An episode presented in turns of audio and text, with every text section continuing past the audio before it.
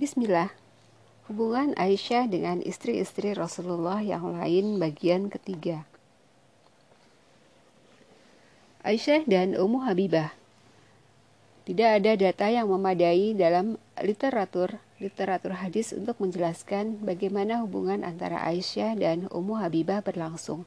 Tetapi ada sebuah riwayat dalam literatur literatur rijal biografi para periwayat hadis yang mengisahkan bahwa menjelang wafat Ummu Habibah memanggil Aisyah dan berkata, di antara kita sesama istri Rasulullah Shallallahu Alaihi Wasallam telah terjadi banyak hal yang kurang menyenangkan. Semoga Allah mengampuni diriku dan dirimu. Allah pasti mengampunimu atas hal-hal itu, jawab Aisyah. Dia akan membebaskanmu dari segala kesalahan. Jawaban Aisyah membuat Ummu Habibah senang ia berkata, engkau membuatku bahagia, semoga Allah pun membuatmu bahagia. Hadis riwayat Hakim. Aisyah dan Maimunah Literatur-literatur hadis juga tidak menyajikan data apa pun tentang hubungan antara Aisyah dan Maimunah. Hanya saja ketika Maimunah meninggal dunia, Aisyah tercatat menyatakan, di antara kami, Maimunah adalah orang yang paling bertakwa kepada Allah dan paling gemar bersilaturahmi. Hadis riwayat Hakim. Aisyah dan Safiyah binti Huyai. Safiyah mendapat kehormatan untuk menjadi istri Rasulullah Shallallahu Alaihi Wasallam selama tiga tahun. Tetapi ia berbeda dengan istri-istri Rasulullah Shallallahu Alaihi Wasallam yang lain karena ia berasal dari sebuah keluarga Yahudi di Khaybar. Rasulullah Shallallahu Alaihi Wasallam juga menikahinya di Khaybar. Ketika rombongan umat Islam memasuki Madinah selepas perang Khaybar, unta Rasulullah Shallallahu Alaihi Wasallam tergelincir sehingga beliau dan Safiyah terjatuh. Beliau segera berdiri dan melindungi Safiyah.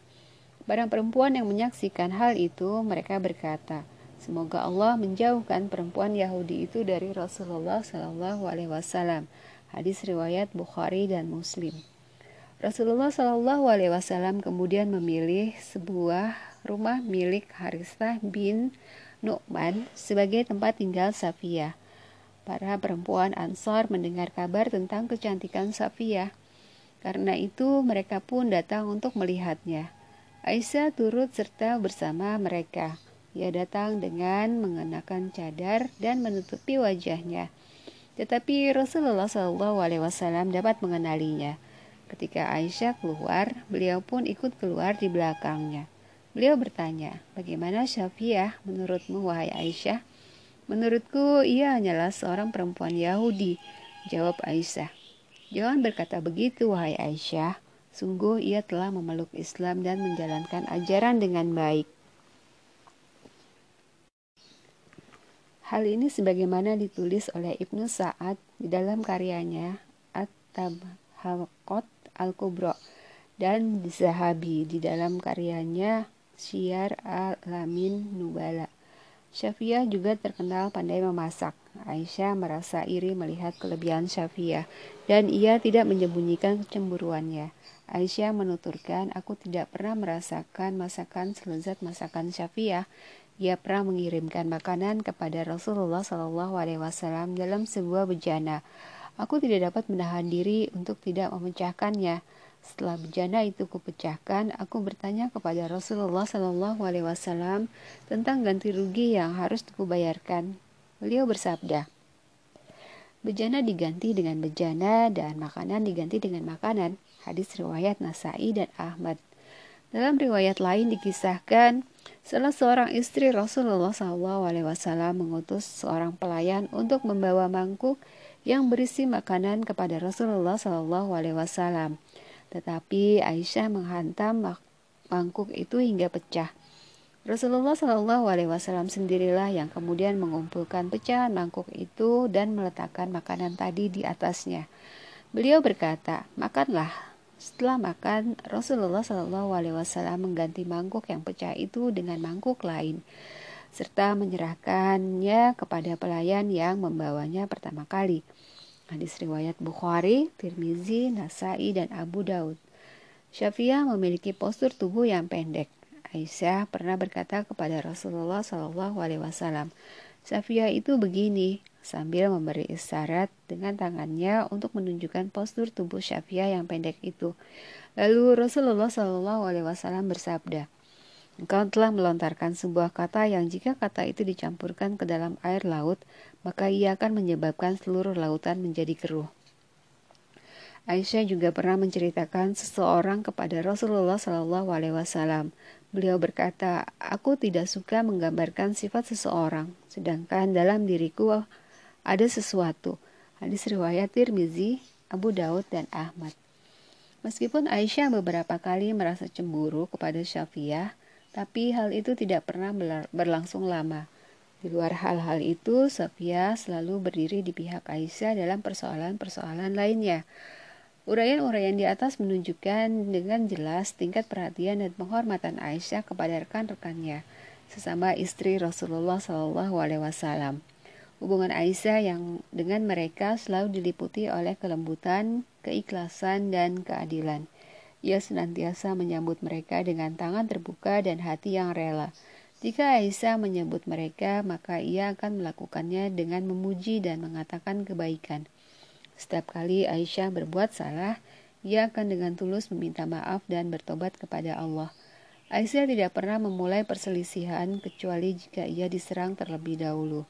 Perselisihan itu pun tidak pernah menanamkan dendam dan kebencian di hatinya yang bersih menilai beberapa hadis doif.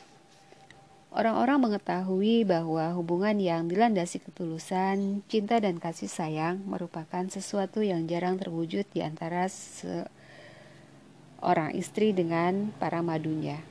Tetapi harus pula disadari bahwa istri-istri Rasulullah SAW memiliki keistimewaan yang membedakan mereka dari perempuan-perempuan pada umumnya. Mereka berada pada tingkat paling puncak dari apa yang dapat dicapai oleh para perempuan, bahkan oleh umat manusia secara keseluruhan. Mereka telah mewujudkan idealisme tertinggi dari apa yang dapat dicita-citakan oleh kaum perempuan. Segala puji bagi Allah atas hal itu. Mereka sebagaimana para perempuan di mana pun, mereka dilanda rasa cemburu. Tetapi tidak sedetik pun mereka lupa bahwa mereka adalah istri-istri Nabi yang dituntut untuk menjaga etika kenabian.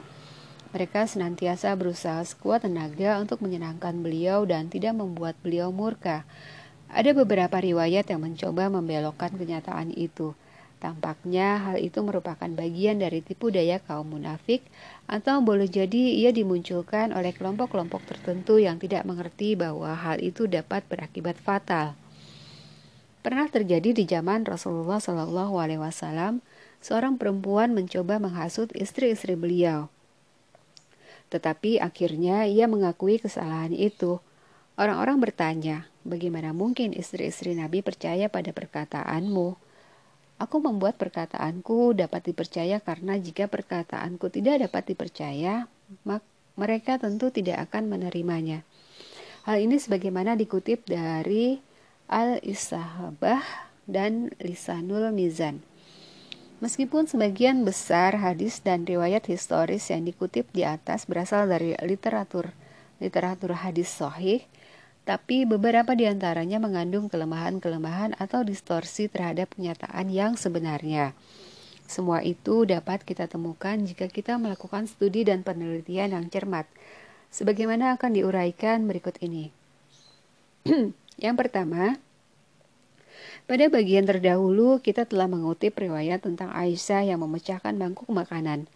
Kisah ini tercantum dalam hampir semua kitab hadis. Tetapi Bukhari dan Muslim tidak menyebutkan dengan tegas bahwa yang memecahkan mangkuk itu adalah Aisyah. Penegasan bahwa Aisyah yang melakukannya hanya dapat dilihat dalam literatur-literatur hadis. Berjenis sunan dan musnad seperti Sunan Abi Daud, Sunan Nasai, dan Musnad Ahmad bin Hambal. Hal yang lebih aneh lagi, mereka semua meriwayatkan hadis itu dari Aisyah sendiri, kita akan coba menguji sanatnya. Periwayat pertama dari hadis itu adalah Jasrah binti Dajajah. Ajali dan Ibnu Hibban menganggapnya sikoh atau dapat dipercaya. Hal ini sebagaimana dikutip dari Takzib, Tahzibut Tahzib karya Ibnu Hajar al-Asqalani. Tetapi Bukhari di dalam At-Tarikh Al-Kabir berkata ada banyak hal aneh dari Jasrah. Bahkan Ibnu Hazm menganggap status hadis-hadis yang diriwayatkan Jasrah adalah batil. Hal ini sebagaimana disebutkan Ibnu Hajar al-Asqalani di dalam Tahzibut Tahzib. Periwayat berikutnya adalah Aflat al-Amiri. Beberapa ahli hadis menganggap sikoh, tetapi sebagian besar dari mereka berpendapat bahwa hadis Aflat do'if. Imam Ahmad, sebagaimana dikutip oleh Khotobi, Khotobi mengatakan bahwa Aflat adalah periwayat yang tidak dikenal atau majhul. Dalam kitab Syarus Sunnah, Bagawi mencatat, Imam Ahmad menganggap hadis ini doaif karena ia diriwayatkan oleh Aflat, seorang periwayat yang tidak dikenal. Sementara itu di dalam Tahzibut Tazib, karya Ibnu Hajar al-Asqalani, Ibnu Hazm menulis Aflat sering dikutip, tetapi ia tidak dikenal sikoh dan hadisnya batil. Yang kedua, pada suatu malam dikisahkan bahwa Aisyah dan Zainab pernah berdebat dan saling menghina. Meski kisah ini diriwayatkan dalam kitab Sahih Muslim, tapi kita dapat memberikan catatan-catatan berikut ini. Periwayat pertama dari hadis ini adalah Anas bin Malik radhiyallahu anhu. Seorang sahabat terkemuka Anas pernah ditugaskan untuk membantu urusan rumah tangga Rasulullah Shallallahu Alaihi Wasallam sehingga ia dapat keluar masuk kamar-kamar istri beliau. Tetapi hal itu berlangsung sebelum tahun kelima Hijriah, sedangkan perselisihan antara Aisyah dan Zainab terjadi setelah tahun itu. Peristiwa perselisihan itu terjadi di kamar Aisyah. Anas tidak mungkin berada di dalam kamar itu ketika itu karena itu, besar kemungkinan Anas meriwayatkan kisah itu dari orang lain yang tidak disebutkan dalam mata rantai periwayatan hadis. Seandainya Anas berada di dalam masjid sehingga ia dapat mendengar suara pertengkaran kedua istri Nabi, maka bagaimana mungkin ia dapat menuturkan kesaksian tentang hal yang terjadi di dalam kamar Aisyah? Bagaimana mungkin ia mengetahui bahwa Rasulullah Wasallam mengulurkan tangan beliau kepada Zainab dan sebagainya. Sedangkan ketika itu kamar dalam keadaan gelap karena tidak ada lentera. Lebih aneh lagi, bagaimana mungkin Anas dapat mengetahui apa yang terlintas dalam hati Aisyah. Ia takut kepada Abu Bakar dan ia merasa Abu Bakar akan memarahinya. Berdasarkan alasan-alasan itu dapat dikemukakan bahwa kisah ini diriwayatkan secara kurang teliti.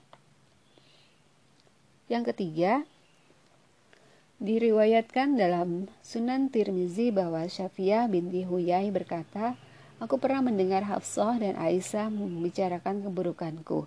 Ketika Rasulullah Wasallam mendatangiku, aku pun menyampaikan perkataan mereka kepada beliau. Beliau berkata, Mengapa kau tidak mengatakan bahwa bagaimana mungkin kalian berdua lebih baik dariku? Suamiku Nabi Muhammad Wasallam, ayahku Nabi Harun alaihissalam, dan pamanku Nabi Musa alaihissalam. Adapun perkataan Hafsah dan Aisyah tentang Safiyah yaitu kita lebih mulia di sisi Rasulullah Shallallahu Alaihi Wasallam daripada ia Safiyah. Kita adalah istri-istri Rasulullah Shallallahu Alaihi Wasallam sekaligus putri-putri paman beliau. Hadis riwayat Tirmizi, Hakim, dan Tabrani. Mengenai hadis ini, Tirmizi berkomentar, hadis ini merupakan hadis garib. Hadis Safiyah hanya diriwayatkan oleh Hashim Al-Kufi dan sanatnya tidak kuat. Hadis di atas banyak dikutip dalam literatur literatur sejarah dan sirah tetapi tidak ada satupun yang mengutip komentar Tirmizi akan hal itu. Kita akan coba melihat bagaimana pernyataan para ahli hadis tentang Hashim Al-Kufi. Imam Ahmad berkata, aku tidak mengenalnya. Ibnu Ma'in berkata, ia bukan siapa-siapa. Laisa bin Sal'in. Ibnu Hatim berkata, hadisnya do'if. Ibnu Adi berkata, hadis yang diriwayatkannya tidak dapat ditelusuri. Hal ini sebagaimana terdapat di dalam Tahzibut Tahzib karya Ibnu Hajar al-Asqalani. Sementara itu, dalam hadis lain yang diriwayatkan oleh Anas, nama Aisyah sama sekali tidak disebutkan. Yang keempat, dalam Musnad Ahmad ada sebuah riwayat sebagai berikut. Ali bin Zaid meriwayatkan dari Ummu Muhammad bahwa Aisyah berkata, Ummu Salamah radhiyallahu anha sedang bersamaku ketika Rasulullah shallallahu alaihi wasallam datang pada suatu malam. Beliau tidak menyadari bahwa Ummu Salamah berada di sana. Karena itu aku memberikan isyarat pada beliau hingga beliau menyadarinya. Ummu Salamah berkata kepada beliau, "Inikah yang terjadi sekarang?" Bukankah setiap istrimu ingin berbincang-bincang denganmu seperti halnya diriku? Lalu Ummu Salamah mulai mencaciku. Rasulullah Shallallahu Alaihi Wasallam mencoba menghentikannya, tapi ia tidak mau berhenti. Lalu beliau berkata kepadaku, balaslah ia, wahai Aisyah. Aku pun membalas cacian Ummu Salamah sehingga aku berhasil mengalahkannya. Ia pun pergi menuju kediaman Ali dan Fatimah. Kepada mereka ia berkata, Aisyah telah mencaciku. Ia berkata bahwa kalian titik titik titik. Hadis riwayat Ahmad. Peristiwa kedua hadis di atas adalah Ali bin Zaid. Ibnu Sa'ad berkata, Ali bin Zaid dilahirkan dalam keadaan buta. Ia banyak meriwayatkan hadis yang doif dan tidak dapat dijadikan pegangan.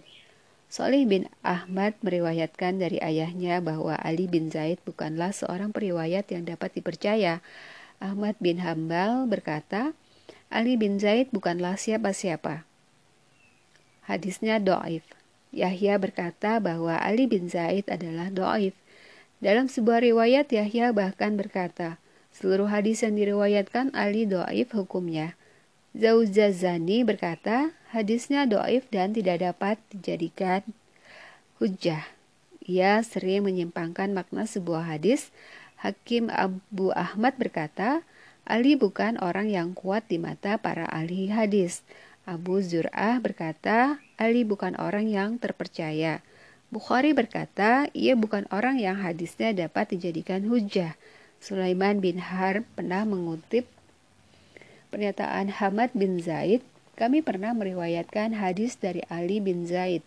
Ia suka membolak-balikan hadis.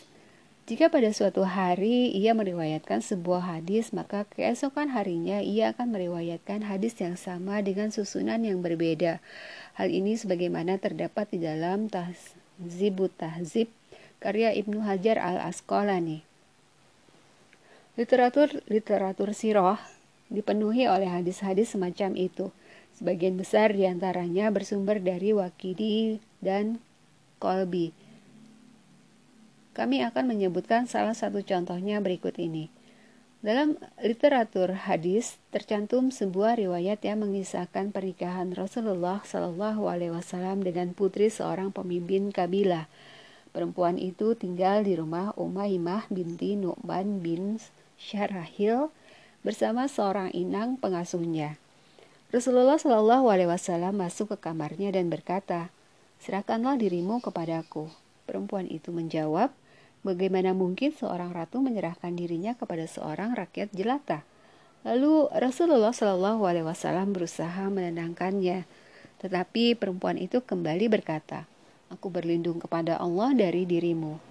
Mendengar perkataan itu, Rasulullah Shallallahu Alaihi Wasallam berkata, Engkau telah berlindung kepada Tuhan yang memberikan perlindungan.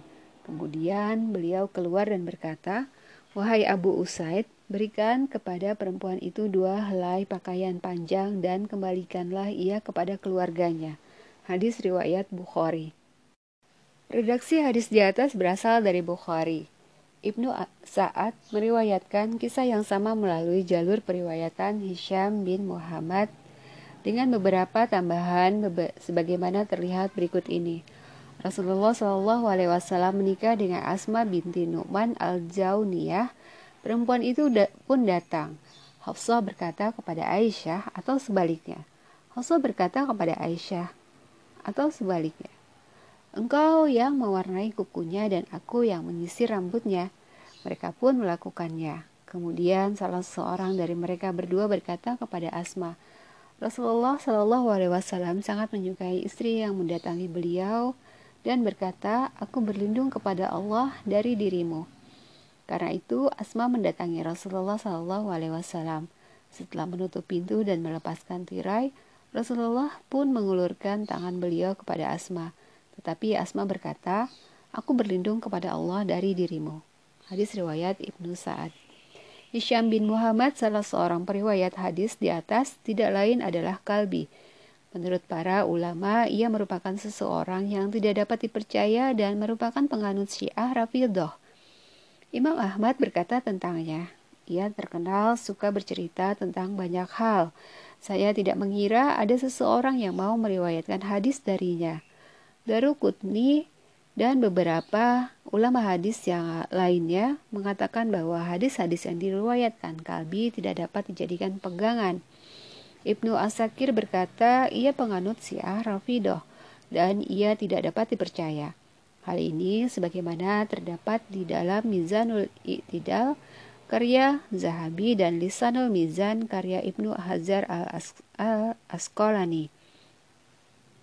Redaksi yang digunakan Bukhari menunjukkan bahwa perempuan yang berkata, Aku berlindung kepada Allah dari dirimu sama sekali tidak mengenal Rasulullah Shallallahu Alaihi Wasallam sebagaimana terlihat berikut ini. Sal bin Sa'ad meriwayatkan bahwa Rasulullah Shallallahu Alaihi Wasallam mendengar kabar tentang seseorang perempuan dari sebuah kabilah Arab. Karena itu, beliau mengutus Abu Usaid As-Sa'idi untuk meminangnya Perempuan itu pun datang dan tinggal di benteng milik Bani Sa'idah. Rasulullah Shallallahu Alaihi Wasallam kemudian mendatanginya. Perempuan itu sedang menunduk ketika beliau berbicara kepadanya. Tiba-tiba ia berkata, Aku berlindung kepada Allah dari dirimu. Rasulullah Shallallahu Alaihi Wasallam menjawab, Aku telah melindungimu dari diriku sendiri. Kemudian orang-orang bertanya kepada perempuan itu, Kenalkah engkau siapa laki-laki ini? Tidak, Jawabnya, ia adalah Rasulullah Shallallahu Alaihi Wasallam yang hendak meminangmu. Betapa malang diriku. Sesalah perempuan itu hadis riwayat Bukhari. Beberapa riwayat lain tentang kisah itu berasal dari Aisyah sendiri. Kita dapat memperhatikan dalam riwayat-riwayat itu bahwa Aisyah tidak pernah menyebut dirinya sebagai orang yang mengajarkan kepada perempuan itu kalimat "Aku berlindung kepada Allah dari dirimu". Padahal kita mengetahui bahwa Aisyah adalah orang yang paling mudah mengakui kesalahan yang pernah dilakukannya.